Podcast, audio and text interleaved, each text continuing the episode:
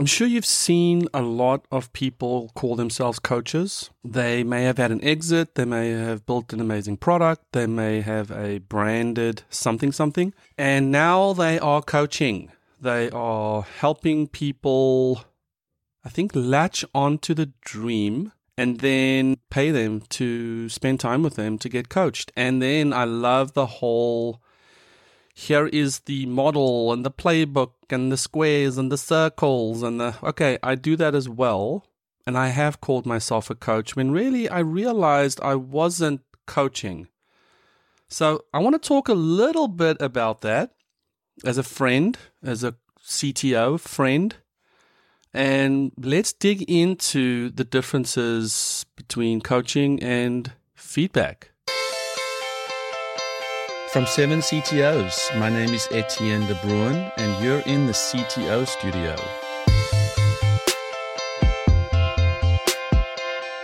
Seven CTOs is a global collective of CTOs helping each other become world class leaders through our peer groups that meet once a month, as well as one on one coaching and mentorship.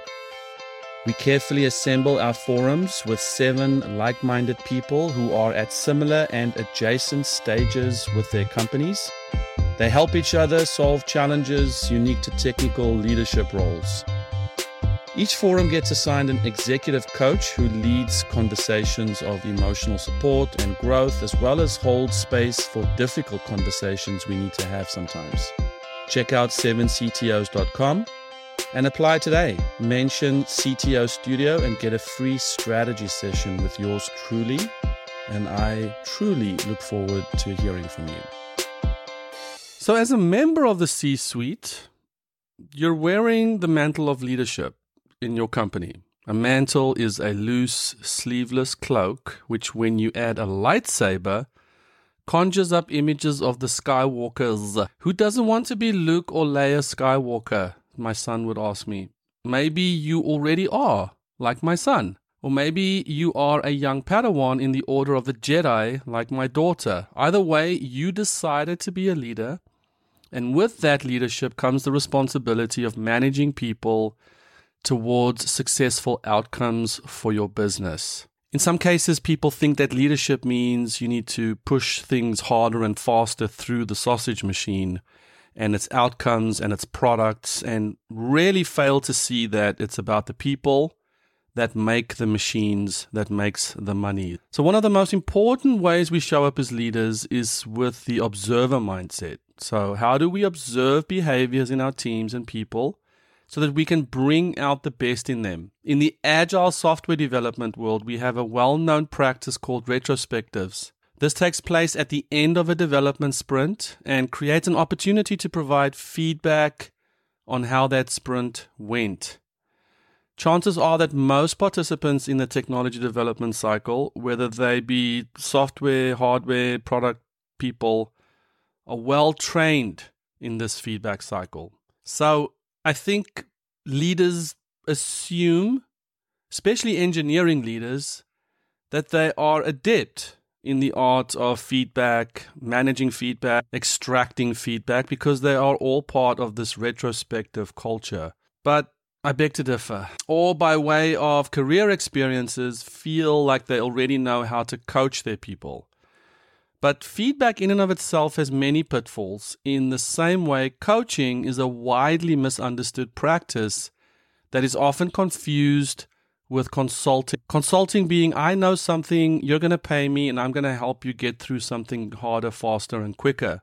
So let's deconstruct the skills so that they become powerful tools that affect change and transformation in your organization. So, according to the Oxford Dictionary, feedback is defined as advice, criticism, or information about how good or useful something or someone's work is. We've all felt the impacts of feedback. It's quite possible that you took on the mantle of CTO leadership because the former boss or mentor consistently and constructively gave you feedback.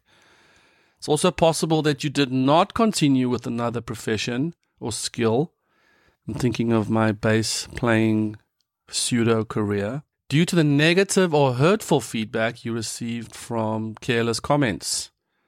How many people do not pursue the bass because someone told them you're not good enough? Dot, dot, dot. So, when we provide feedback, we give someone an instant and clear picture of what we think about their performance. That picture could be a hot mess. It could also be a wonderful painting of what the future could look like. But in all cases, feedback considers what a person has done and places that in the context of our own experience to formulate an opinion on how to do or not to do the same actions in the future. So, what is coaching?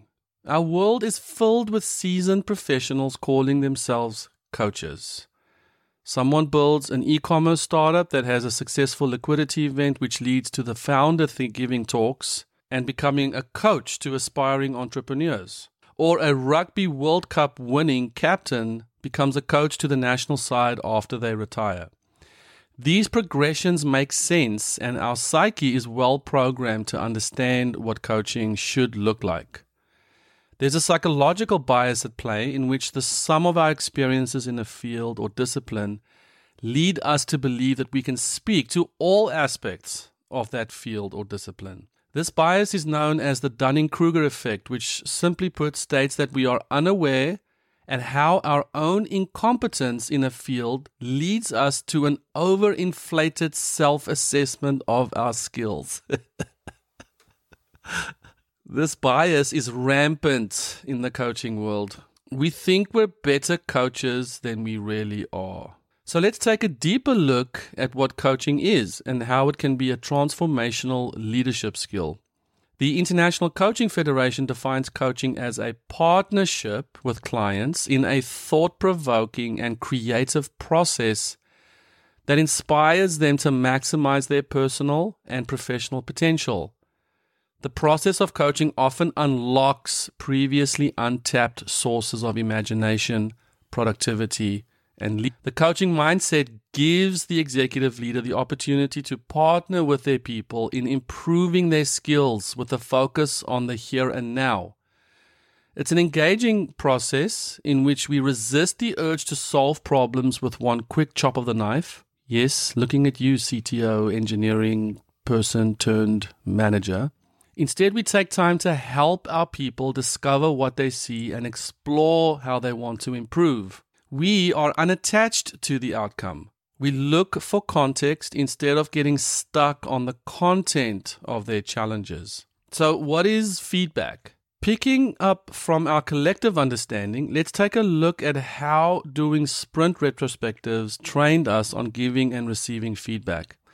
This form of feedback is a time boxed meeting, of course, that usually takes place after a sprint review. The goal being to provide and process feedback on how the execution of that sprint went. This feedback takes on the form of asking what went well and what didn't go so well. The big idea being that we take our learnings into the next sprint in order to hopefully not repeat the same mistake. If we take it a step further as humans, we have been on the receiving end of feedback all our lives. As young children, when we experience certain emotions, we receive feedback from our parents or caregivers. As students, we receive feedback on how we fare academically by receiving report cards. As adults, we enter into relationships where we receive feedback, whether direct or indirect, passively aggressive, or lovingly constructive. There are three main types of feedback appreciation, as providing feedback that focuses on the recent accomplishments of an employee, evaluation as providing feedback on how an employee is tracking against agreed upon goals and milestones, and coaching as a form of feedback that partners with an employee on their own aspirations for growth through the job ladder or their career. Feedback can take on many forms, but in all cases, should be understood that there is well meaning intention behind it. It is a wonderful mechanism to restate the rules of the game and to show our people how to win at that game. As CTOs, our goal is to improve performance through having our people feel a stronger sense of self. And what better way than to have them feel like they're winning? An important general awareness for the CTO is to know that they are wearing the mantle of leadership and just like the whole universe recognizes the Jedi when they show up in their shades of brown, the CTO also is recognized as the final authority. This means that our words carry extraordinary weight and we should make an extra effort when providing feedback. In any organization, hierarchy or executive status could stand in the way of constructive conversations. People don't naturally relate to each other on status. Command style leadership doesn't care much about how our people feel about us, but we live in an age where we ignore how our people feel at our own peril. This is why the origin of all feedback lies in our intentions for the relationship we want to create with our people. Do we want to have trust? Do we want to create transparency? Do we have safety to clean up messy interactions? Understand that all interactions happen within the relationship you have or want to create with your people. And this includes feedback. So let's take a look at appreciation. Consider that we want to give Alice feedback on her most recent interactions with Bob. As two of your leaders, she was openly critical of Bob's appearance during a recent Zoom meeting. Straightforward feedback could look like calling her into a private conversation to make her aware of her actions and to inform her that this will not be tolerated in future team meetings. Hopefully, Alice takes this in and everyone continues with their random Tuesday. While this form of communication is well within your purview as CTO, there's a good chance that your feedback has a short lived impact. The impact of your feedback is directly proportional to the trust that exists within your relationship. Trust gets built through appreciation. It speaks loudly and clearly to a person's sense of value they bring to the organization. And let's not beat around the bush, it gives everyone who receives it the warm fuzzies. To ensure that you enter a feedback conversation with a healthy mindset, take a minute before your meeting to reflect on the good work Alice has delivered to your organization. How has her work made you look good to your peers? What specific work has she done recently that exceeds your expectations? Find a reason to show appreciation. Appreciation is a cornerstone of relationships because we get to acknowledge each other. It's a universal force between humans that when we feel seen by each other, we will do almost anything for each other. This includes hearing each other out with open heart. When we have an intention to appreciate, we also show up with a more curious mindset. This allows us to consider the many reasons why Alice may have been careless with her comments towards Bob. Let's look at evaluation. A regular topic of discussion at 7CTOs is on how to deliver effective performance reviews. It seems to be the source of general discomfort for CTOs, and I believe it has nothing to do with the personality or style of the person occupying the role. It lies in our general discomfort with judging people's performance. This could be due to ambiguity around goals, misunderstandings on expectations, or a feeling of not knowing how to develop our people. There's one thing that drives us into our holes. It is the imposter syndrome, especially when our people look to us for growth. What if the evaluation of someone's performance is based on a conversation where you restate the rules of the game and have your person tell you how they performed? You get to reflect back with courage on how they showed up as a player and how their work measured up to the agreements that were made. Once again, at the heart of this feedback is a relationship where you can be trusted. The advantage that both parties have during an evaluation is that they bring different perspectives on the business to the conversation. If this can be seen as a strength, then the partnership will be collaborative and flexible to deal with the changes and demands that come from executing on business objectives. The CTO will have insights from the C suite to bring to the conversation, and your direct report will have information from their teams to eliminate possible aspects of the feedback. For example, the VP of engineering may have a better handle on the overall sentiment of the engineers than the CTO and so if the VPE is being evaluated on slow delivery, the VPE could contribute to the conversation in a constructive way. So let's take a look at coaching. By far the style of feedback that requires a shift in mindset is the feedback that intends to coach the employee to better that employee's performance. This is also the most misunderstood form of feedback.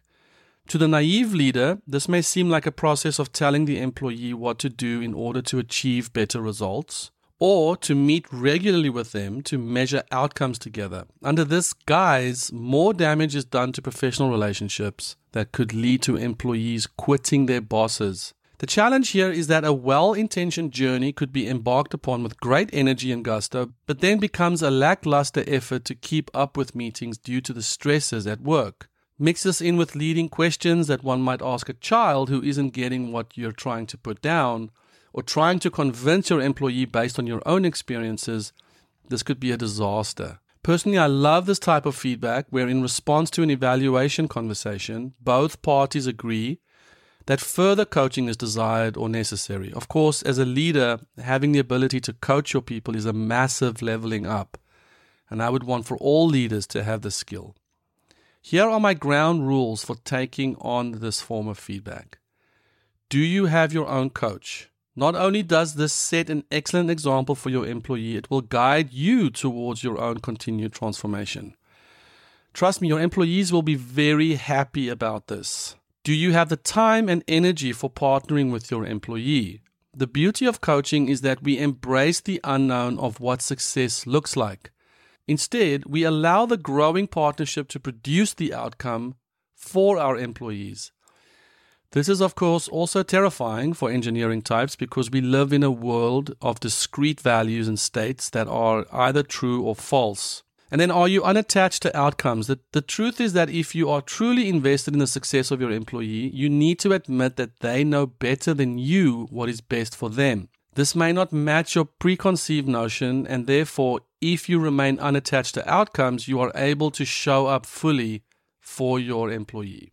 So let's look at when to use coaching versus feedback. The short answer is that feedback dips into short term memory to make adjustments going forward. Like a pinball machine, the flippers of feedback keep the ball in play. If, however, it becomes clear that a paradigm shift is required to unblock new potential, coaching is the way to go. It would be like moving away from the pinball game to play something completely different. The safer your person feels in their relationship with you, the easier it will be for them to receive direction from you and if that looks like botched feedback or lackluster coaching, the mechanism needs to exist for doing cleanup. Feedback is a great way to keep the car running and on track. Keep the cycles short and keep the content laser focused. Coaching is the way to go if you're getting out of the car, onto the tarmac, and into the private jet. But do you have the courage to create that possibility for yourself? Thank you for listening to today's episode of CTO Studio. This is a little taste of the many conversations we have inside 7 CTOs. In addition to our peer groups, 7 CTOs members are also part of Slack, where ad hoc issues can be addressed by the larger collective. We also have one to two Zoom calls a week where we go deep on specific challenges like brand new technologies, hiring strategies, people management, and expanding our influence and branding as technology leaders. Also, check out 7ctos.com where we publish our list of events like upcoming retreats and colloquiums in a city near you.